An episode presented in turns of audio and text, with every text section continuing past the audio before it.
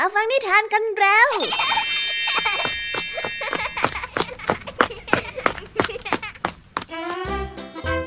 สวัสดีค่ะน้องๆ ยินดีต้อนรับเข้าสู่ชั่วโมงนิทานกับรายการคิสอาวในวันนี้พี่ยามีและกองทัพนิทานหันษา พร้อมที่จะพาน้องๆ ไปตะลุยโลกแห่งจินตนาการดีเต็มไปด้วยความสนุกสนานและข้อคิดต่างๆ กันแล้วล่ะค่ะ เอาล่ะ เราไปตะลุยโลกนิทานกันเลย วันนี้พี่ยามีมีนิทานมาฝากน้องๆสองเรื่องด้วยกัน แต่จะเป็นเรื่องราวอะไรนั้นไปรับฟังตัวอย่างกันได้เลยค่ะ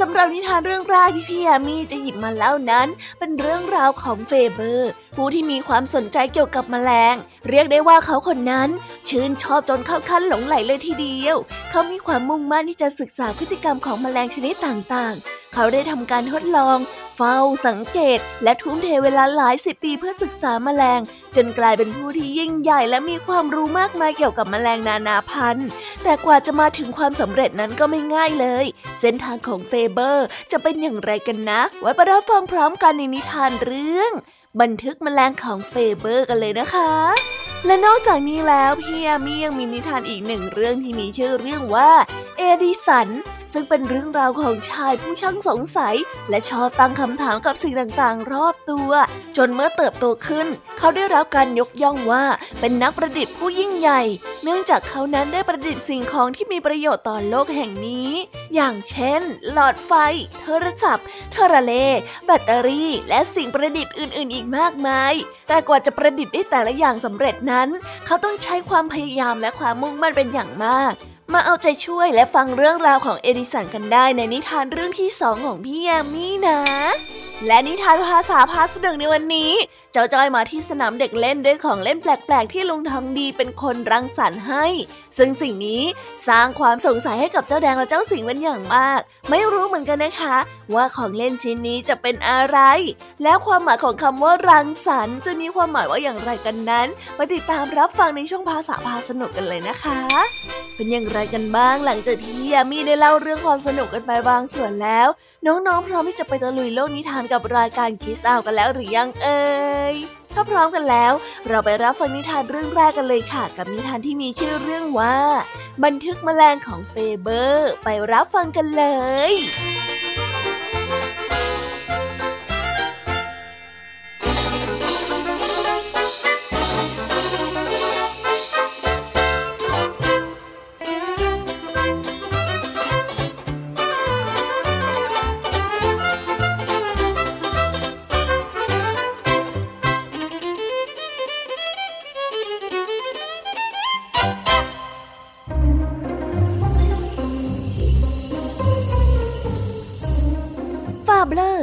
ในเมืองทางตอนใต้ของฝรั่งเศส เติบโตท่ามกลางของธรรมชาติที่อุดมสมบูรณ์ ถึงแม้ว่าบ้านของเขาจะยากจน แต่เขาก็ตื่นเต้นกับการสำรวจและค้นพบแมลงทุกวันก็ได้ศึกษาเกี่ยวกับแมลงอย่างต่อเนื่อง จนเขียนหนังสือบันทึกพฤติกรรมของแมลง ทั้งหมดทั้งสิ้นสิบเล่ม คนที่เขียนอธิบายพฤติกรรมของแมลงได้อย่างละเอียดขนาดเขาคงไม่มีใครอื่นนอกจากฟาเบลอร์ แมลงที่ฟาร์มเลอร์ศึกษามีมากมาย ในจำนวนนั้นก็คือด้วงมูลสัตว์ หรือแมลงกุจีซึ่งเป็นแมลงที่กินมูลเป็นอาหาร เขาได้ศึกษาอย่างต่อเนื่องเป็นเวลานานถึง 40 ปีเมื่อเจอตัวด้วงมูลสัตว์ เขาก็จะคอยสังเกตพฤติกรรมของมัน ทำไมมันถึงปั้นมูลสัตว์รวมกันแบบนี้ได้นะ แม้แดดจะร้อน แต่ฟาเบลอร์ก็ยังมุ่งมั่นสังเกตมแมลงต่อไป ดวงมูลสัตว์ได้ใช้ท้องกด และได้ใช้ขากลิ้งมูลสัตว์เป็นก้อนๆกลิ้งไปกลิ้งมาจนเป็นก้อนกลมๆเร็วจัง เมื่อกี้นี่ยังเป็นก้อนเล็กๆ อยู่เลย ตอนนี้ขนาดใหญ่ขึ้นเท่าลูกวอลนัทแล้ว อีกไม่นานจะต้องใหญ่เท่าลูกแอปเปิลแน่ๆเลยเขาได้เห็นด้วงมูลสัตว์เอาขาหลังทั้งสองข้าง หนีบก้อนมูลสัตว์และได้เริ่มกลิ้ง ดีมาก โอ้ ก้าวเท้าผิดซะแล้ว ทำไมไม่ไปทางที่เรียบกว่านี้ล่ะฟาเบลอร์บันทึกพฤติกรรมของแมลงตามที่เขาได้เจอ ด้วงมูลสัตว์ได้กลิ้งและหล่นลงมาจากทางลาดหลายครั้ง แต่สุดท้ายมันก็กลิ้งก้อนมูลสัตว์นั้นต่อไปได้ ด้วงมูลสัตว์ไม่ได้กลิ้งก้อนมูลตัวเดียวเสมอไป บางครั้งมันก็มีคู่หูมาช่วยกลิ้งด้วยฟาเบลอร์นึกประหลาดใจบางอย่างทำไมทั้งสองตัวจึงช่วยกันล่ะ พวกมันเป็นตัวผู้กับตัวเมียที่ตั้งใจสร้างบ้านด้วยกันหรือเปล่านะ ถ้าดูจากลักษณะภายนอกก็ไม่สามารถที่จะแยกเพศได้ ดังนั้นฟาเบลอร์จึงได้ลองศึกษากายวิภาค ผลที่ได้นั้นก็คือ ส่วนใหญ่ที่เจอ พวกมันเป็นเพศเดียวกัน จับคู่กัน เมื่อลองสังเกตดูต่อ ก็พบว่าตัวที่มาทีหลังชุบมือเปิบไปนั่นเองเพราะว่าด้วงมูลสัตว์เป็นแมลงที่มีพฤติกรรมลักขโมยก้อนมูลของเพื่อนที่สร้างขึ้น เมื่อฟาเบลอร์มีความสงสัยเกี่ยวกับแมลง เขาก็ได้ค่อย ๆ หาคำตอบจนไขปริศนาได้ เมื่อมองลงไปในหลุมหนอนแมลงจักรจั่นที่สร้างขึ้นก็เกิดความสงสัยขึ้นว่า หลุมนี้มาจากไหนกัน รอบๆ หลุมทำไมไม่เห็นมีกองดินอยู่เลยล่ะฟาเบลอร์ได้ขุดปากหลุม และหาจักรจั่นที่กำลังออกมา เขาได้ค้นพบว่าหลุมที่สร้างขึ้นเชื่อมกับรากไม้ เข้าใจแล้ว จักรจั่นขุดหลุมไปพร้อมกับดูดน้ำจากรากต้นไม้แล้วก็ปัสสาวะลงดินนั่นเอง จากนั้นฟาเบลอร์ก็ได้ศึกษาพัฒนาการจากตัวอ่อน สู่ตัวเต็มวัยของจักรจั่นเมื่อตัวอ่อนได้คลานออกมาจากหลุมขึ้นไปบนต้นไม้ ใช้ขาทั้งสองข้างเกาะและยึดต้นไม้เอาไว้ พอผ่านไปได้สักระยะ ตัวอ่อนก็ได้เจริญเติบโตขึ้น และตัวอ่อนของจักรจั่นก็ได้ลอกคราบโผล่ออกมา และรอให้เปลือกนั้นแข็งตัว จึงค่อยบินออกไปฟาเบลอร์เกิดความคิดขึ้นมาทันที ถ้ากลับหัวกลับหางจะเป็นยังไงนะ เขาได้ทำการทดลองโดยนำได้ไปผูกกับตัวอ่อน และได้แขวนกลับหัวทำให้จักรจั่นลอกคล้าไม่ได้ และได้เสียชีวิตในที่สุด อืม ถ้าหัวไม่ได้อยู่ด้านบนก็ไม่มีชีวิตรอดเหรอเนี่ย เพราะอย่างนี้จึงต้องเกาะต้นไม้นั่นเอง จักรจั่นตัวผู้เท่านั้นที่ส่งเสียงร้อง มีคนกล่าวว่าตัวผู้ส่งเสียงร้องเพื่อเรียกหาคู่ แต่ก็ไม่เคยเห็นตัวเมียเข้าหามาเลยสักครั้งนี่ เขาได้รู้สึกไม่ดีถ้าไม่ได้ทดสอบหรือว่าเห็นอะไรด้วยตาตัวเองเกี่ยวกับสิ่งที่ได้เขียนอยู่ในหนังสือ จากนั้นฟาเบลอร์จึงได้ทดลองทั้งปรบมือโยนหินจากด้านหลังของจักรจั่นแต่จักรจั่นนั้นก็ไม่ขยับ จากนั้นจึงได้ลองยิงปืนใหญ่ใต้ต้นไม้ที่จักรจั่นนั้นอยู่ แต่จักรจั่นก็ไม่ขยับแม้แต่นิดเดียว ฟาเบรไม่เข้าใจพฤติกรรมนี้ของพวกมันเลยแม้แต่อย่างใด หรือว่าจักรจั่นจะไม่ได้ยินเสียง แต่เขาก็ไม่สามารถที่จะไขปริศนานี้ได้ ทางใต้ของฝรั่งเศสมีตั๊กแตนตำข้าวหรือที่เรียกกันว่าแมลงอธิษฐาน เพราะขาของทั้งสองข้างมันนั้นโค้ง ประกบเข้าหากันราวกับกำลังอธิษฐานอะไรอยู่ ฟาเบรได้กล่าวว่า ตั๊กแตนตำข้าวเปรียบเสมือนสิ่งมีชีวิตบางอย่างนั่นก็คือเสือ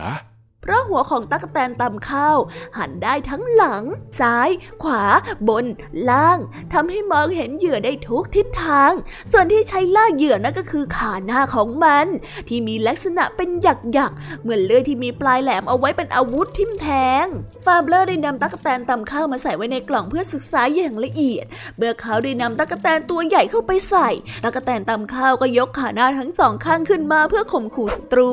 กางปีกพร้อมทำเสียงขู่และจ้องไปที่ตะกแตนด้วยความหวาดกลัว ตะกแตนไม่ยอมขยับเลยแม้แต่นิดเดียว แต่ฟาเบอร์ก็บอกตะกแตนว่า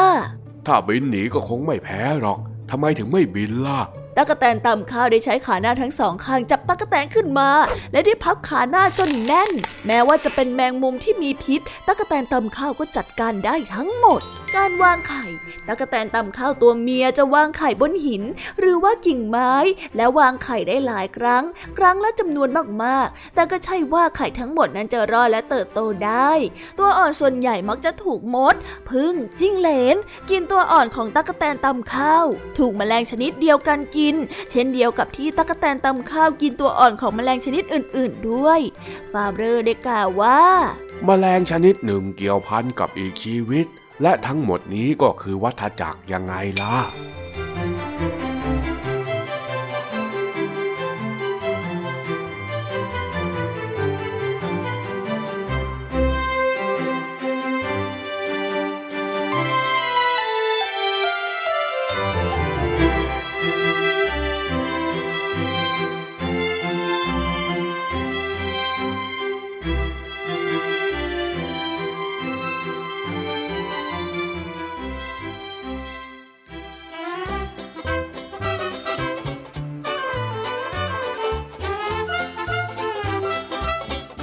ว้าว จริงสมคำร่ำลือ เฟเบอร์นะเป็นคนที่หลงใหลในแมลงจริง ๆ ด้วย เขาใช้เวลาหลายสิบปี เพื่ออุทิศให้แก่การศึกษาแมลง ทั้งทดลอง ทั้งสังเกตพฤติกรรม ทั้งไปดูว่าแมลงกุดจี่นั้นกลิ้ง ก้อนมูลสัตว์ยังไง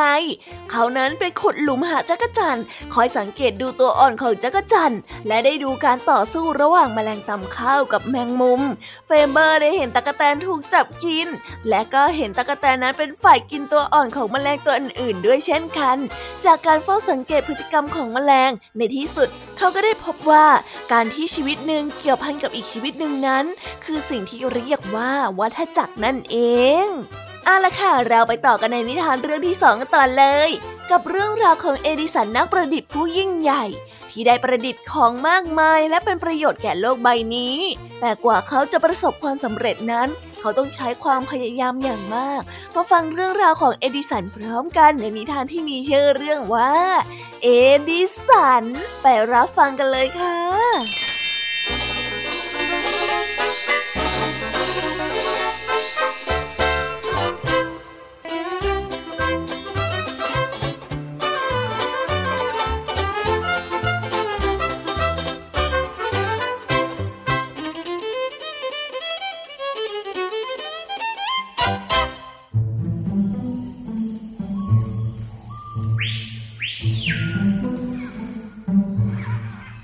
เมื่อยังเด็กเอริสันเป็นเด็กที่มีความอยากรู้อยากเห็น และชอบตั้งคำถาม ครั้งหนึ่งเขาเคยถามแม่ของเขาว่า แม่ทำไมหานต้องฟักไข่อะเมื่อมีคำถามก็แน่นอนว่าเอดิสันจะไม่อยู่เฉย หลังจากนั้นแม่ของเอดิสันจึงได้เจอเขาไปนั่งดูห่านที่โรงนาของเพื่อนบ้าน วันหนึ่งที่ห้องเก็บของ เอดิสันได้แอบจุดตะเกียง เพราะว่าอยากไปดูไฟในตอนเผาไหม้ เมื่อเขาได้จุดไฟที่ฟาง ไฟก็ได้ลุกโชนขึ้น จนลามไปติดอยู่ที่พื้น และค่อยๆ ขยายวงกว้าง เอดิสันได้หนีออกมาได้อย่างปลอดภัย หากแต่ว่าโรงนานั้นถูกไฟไหม้ไปเสียแล้ว โอ้ยไฟไหม้ไฟไหม้ไฟไหม้ช่วยด้วย เพื่อนบ้านต่างอลหมาดแต่ก็ดับไฟได้ เอดิสันได้โดนดุด่าอย่างแรง แต่จากนั้นเขาก็ยังทำการทดลองต่อ โดยการสร้างสะพานข้ามแม่น้ำและเกือบจะจมน้ำนอกจากนี้เขาได้ดัดแปลงเครื่องมือในโรงนาจนได้รับบาดเจ็บ ในตอนสมัยที่อยู่โรงเรียนประถม เอดิสันก็ไม่จะตั้งคำถามกับสิ่งที่เกิดขึ้นรอบตัว ที่ไม่เกี่ยวข้องกับการเรียน อาจารย์ผู้ตกที่นั่งลำบากจึงได้เรียกเขาว่าเด็กหัวขี้เลื่อย แม่ของเอดิสันจึงต้องพาเขาไปลาออกจากโรงเรียน และสอนหนังสือให้เอดิสันเองที่บ้าน เมื่อเขาอายุได้สิบขวบ พ่อและแม่ได้สร้างห้องทดลองให้กับเอดิสันในห้องใต้ดิน เพื่อให้เขาได้ทดลองสิ่งต่างๆ ที่น่าสนใจ เมื่อเขาอายุได้ 16 ปี เขาได้ทำงานเป็นพนักงานส่งโทรเลขตามที่เคยสนใจ งานของเขาคือการแปล และอ่านสารจากโทรเลขพอหลังจากเลิกงาน เขาก็ได้ใช้เวลาไปกับการอ่านหนังสือ และการทดลอง ในช่วงนี้เป็นช่วงที่เขาได้บันทึกไอเดียเกี่ยวกับสิ่งประดิษฐ์ต่าง ๆ มากมายและในปีหนึ่ง1866 เขาได้ประดิษฐ์เครื่องกำจัดแมลงสาบด้วยเมื่ออายุ 22 ปี เอดิสันได้ย้ายเข้าไปในนิวยอร์กและประดิษฐ์เครื่องแจ้งราคาหุ้นได้สำเร็จ เขาได้ขายลิขสิทธิ์เครื่องแจ้งราคาหุ้นนี้ ได้ราคาสูงถึง 40,000 ดอลลาร์ เอดิสันได้นำเงินก้อนนี้ไปสร้างโรงงานเป็นของตัวเองที่หมู่บ้านเล็กๆ แห่งหนึ่ง ชื่อว่าเมนโลพาร์ก และได้ทุ่มเทเวลาให้กับการสร้างสิ่งประดิษฐ์อย่างเต็มที่ เขาได้ประดิษฐ์สิ่งต่างๆ มากมาย เป็นผู้ประดิษฐ์เครื่องส่งโทรเลข โทรศัพท์ ที่ทำให้คนติดต่อกันได้อย่างชัดเจนขึ้น เครื่องเล่นแผ่นเสียง รวมไปถึงเครื่องบันทึกเสียง สุดยอด ไม่เคยเห็นอะไรแบบนี้มาก่อนเลย โอ้โหเขาคือพ่อมดแห่งเมนโลพาร์กล่ะ ผู้คนนั้นต่างยกย่องให้เอดิสันเป็นนักประดิษฐ์ผู้ยิ่งใหญ่ เมื่อเขาอายุได้ 31 ปี เขาได้เริ่มสนใจศึกษาค้นคว้าการประดิษฐ์หลอดไฟ ในตอนนั้นสิ่งที่ทำให้เกิดแสงสว่างได้ก็ได้แก่ เทียนไข ตะเกียงน้ำมันก๊าซแสงไฟในสมัยนั้นจึงให้แสงสว่างน้อยและสว่างได้เพียงไม่นาน แล้วจะทำอย่างไรให้หลอดไฟสว่างได้นานขึ้น เอดิสันได้ทำการทดลอง ทดลองแล้วทดลองอีก ล้มเหลวหลายต่อหลายครั้งแต่แต่เขาก็ยังมุ่งมั่นในการทดลองซ้ำไปซ้ำมา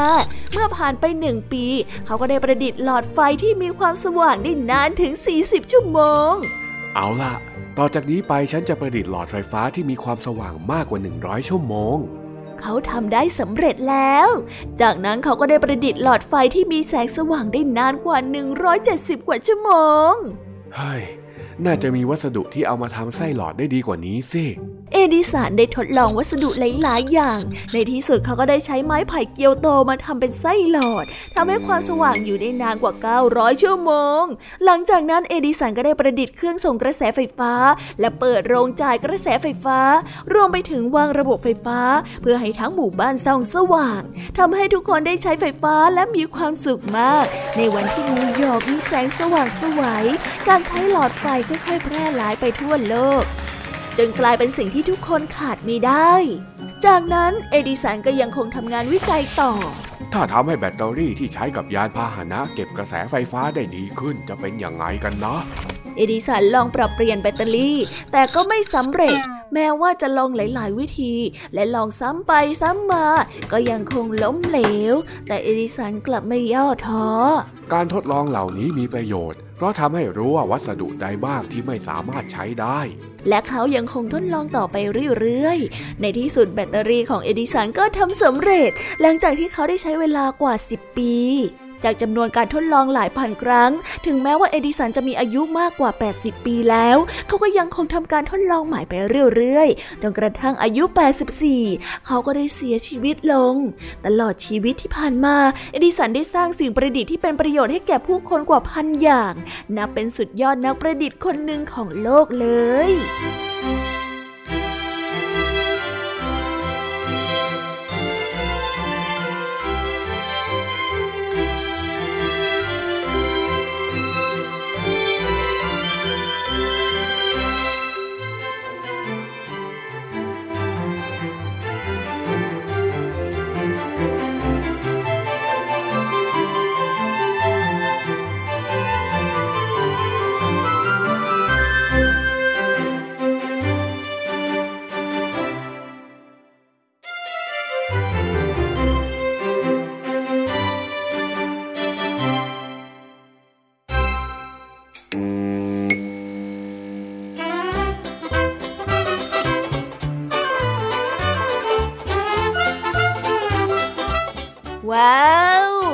ว่าจะมีสิ่งของเจ๋งๆ ให้พวกเราได้ใช้กันถึงทุกวันนี้ไม่ง่ายเลยนะคะ เอริสันเนี่ยเก่งมากเลย ที่เขาทุ่มเทเวลาตลอดทั้งชีวิตเพื่อประดิษฐ์สิ่งของขึ้นมากมาย จนได้รับการขนานนามว่าเป็นนักประดิษฐ์ผู้ยิ่งใหญ่ แต่กว่าจะได้สิ่งประดิษฐ์ออกมาแต่ละชิ้นนั้น ต้องใช้ความอดทนและความพยายามเป็นอย่างมาก และต้องทดลองซ้ำแล้วซ้ำอีก ต้องล้มเหลวไม่รู้ต่อกี่ครั้งต่อกี่ครั้ง แต่เขาก็ไม่ถอดใจเลย ช่างเป็นคนดีน่าทึ่งจริง ๆ เลยล่ะค่ะสมแล้วล่ะที่ได้ชื่อว่าเป็นอัจฉริยะของโลก เอาละค่ะ ตอนนี้ก็จบนิทานในส่วนของพี่แยมมี่กันลงไปแล้ว เราไปต่อกันในช่วงนิทานภาษาพาสนุกกันต่อเลย เพราะว่าวันนี้เจ้าแดงและเจ้าสิงตื่นตาตื่นใจกับของเล่นใหม่ ที่เจ้าจ้อยนำมาเล่นให้เห็น แถมยังออกตัวว่าจะสอนเพื่อนๆเล่นสิ่งของชิ้นนี้ และมีเซอร์ไพรส์เพื่อนๆอีกด้วย ไว้ไปติดตามเรื่องราวความสนุกและความหมายของคำว่ารังสรรค์พร้อมกันในช่วงนิทานภาษาพาสนุกกันได้เลย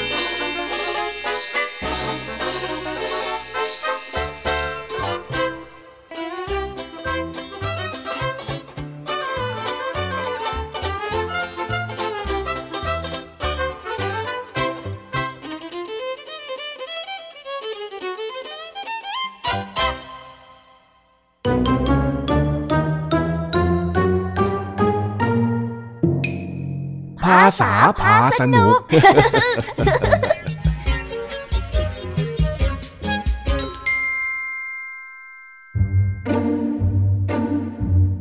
วันนี้เจ้าจ้อยไปที่สนามเด็กเล่น แล้วก็นำสิ่งของบางอย่างรูปร่างคล้ายกระดาน แต่ก็มีล้อเลื่อนเคลื่อนที่ได้ ออกมาเล่นด้วยการไถไปไถมา เจ้าแดงและเจ้าสิงที่เห็นแบบนั้นก็ตื่นตาตื่นใจมาก และได้เข้าไปสอบถามเจ้าจ้อย ว่าสิ่งนี้คืออะไร ก่อนที่จะขอเล่นด้วยคน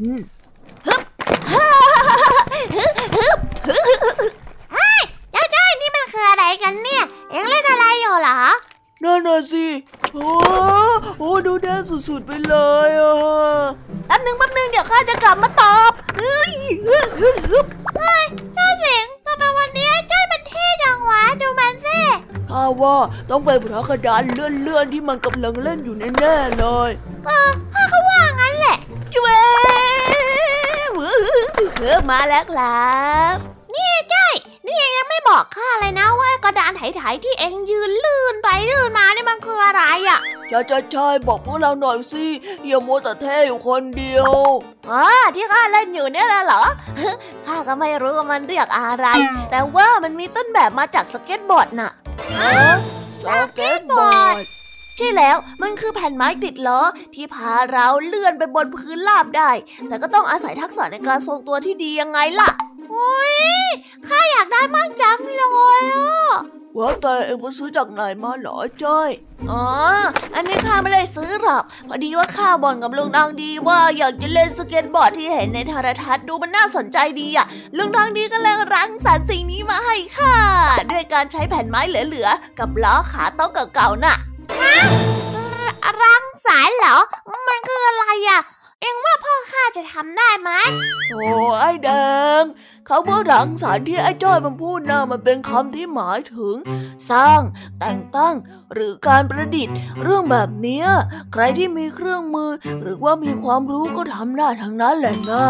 ใช่แล้วเจ้าสิงพูดถูกต้องที่สุดเลย ข้าอยากเล่นมั่งจัง แบบนี้ต้องทำยังไงดีอะต้องไม่บอกพ่อข้าให้รังสรรค์ให้หรอ เฮ้ย ไม่ต้องไม่ต้อง ถึงจะบอกว่าใครก็ทำได้ แต่มันไม่ง่ายขนาดนั้นหรอกนะมาเล่นด้วยกันนี่แหละ มาเร็ว หมายความว่าเอ็งจะแบ่งกระดาษเลื่อนๆนี่ให้ข้าเล่นด้วยหรอเฮ้ยท่านจอยใช่บบุสุดหล่อช่างมีน้ำใจกับผมเพื่อนจริงๆเลยอ้าวแน่นอนข้าจะทำอะไรข้าก็นึกถึงพวกเองเสมอนั่นแหละน่ะมามามาวันนี้มาฝึกเล่นไว้ก่อนเดี๋ยวพอลุงทองดีทำอีกสองอันเสร็จ เราจะได้มาถ่ายสเก็ตเล่นพร้อมกันเมื่อกี้เองพูด พูดว่าลุงทอดีกำลังทำอีกสองอันเหรอมุมหมายความว่าข้ากับไอ้แดงก็จะได้มีสเก็ตบอร์ดเล่นเหมือนเองเหรอ ก็ใช่นะสิครับข้าบอกแล้วว่าข้าน่ะนึกถึงพวกเองเสมอ วันนี้ก็เลยมันสาธิตให้ดูว่า เจ้านี่นี่มันเล่นยังไง มันไม่ใช่ของที่นึกอยากจะเล่นก็เล่น มันต้องฝึกพอสมควรเลยล่ะข้าเลยตั้งใจจะมาสอนพวกเองยังไงเล่าอ้าย เทสุดๆไปเลยอะทำไมเองถึงเป็นคนที่สุดยอดขนาดนี้อะฮะ อันนี้สิว่าขอทีนึงเถอะเออก็ด้วยก็กดด้วยเดี๋ยวเดี๋ยวเดี๋ยวเดี๋ยวอะไรกับพวกเองเนี่ยเอ้ยคนอื่นเขาเออมันก็มันก่อนไรก็เองคิดถึงพวกข้าเสมอ แถมยังบอกลุงทางดีให้ทำกระดานไถลื่นให้กับพวกข้าอีกด้วยนี่นา ถ้าจะให้ถูกต้องเรียกว่าสเก็ตบอร์ดสิ เอาเอาเอาไอ้สิง เอ็งจะร้องไห้ทำไม ก็ข้าซึ้งใจด้วยนะขอบใจเอ็งนะไอ้จอยโอ้ยอะไรกันครับเนี่ย สรุปว่าพวกเอ็งจะฝึกเล่นสเก็ตบอร์ดไหมฝึกสิฝึกฝึกฝึกฝึกเอ็งสอนข้าเลยได้ไหมพ่อยอดมนุษย์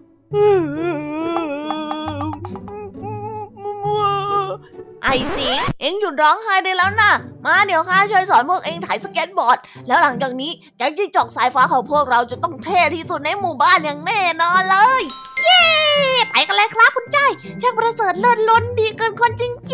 ิงๆ ยวสำหรับวันนี้เรื่องราวความสนุกก็ต้องจบลงไปแล้วละค่ะ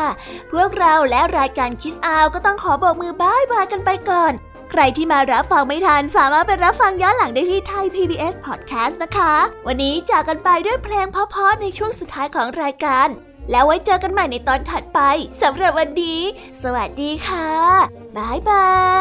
ยเป็นเด็กดีของคุณพ่อคุณแม่นะคะ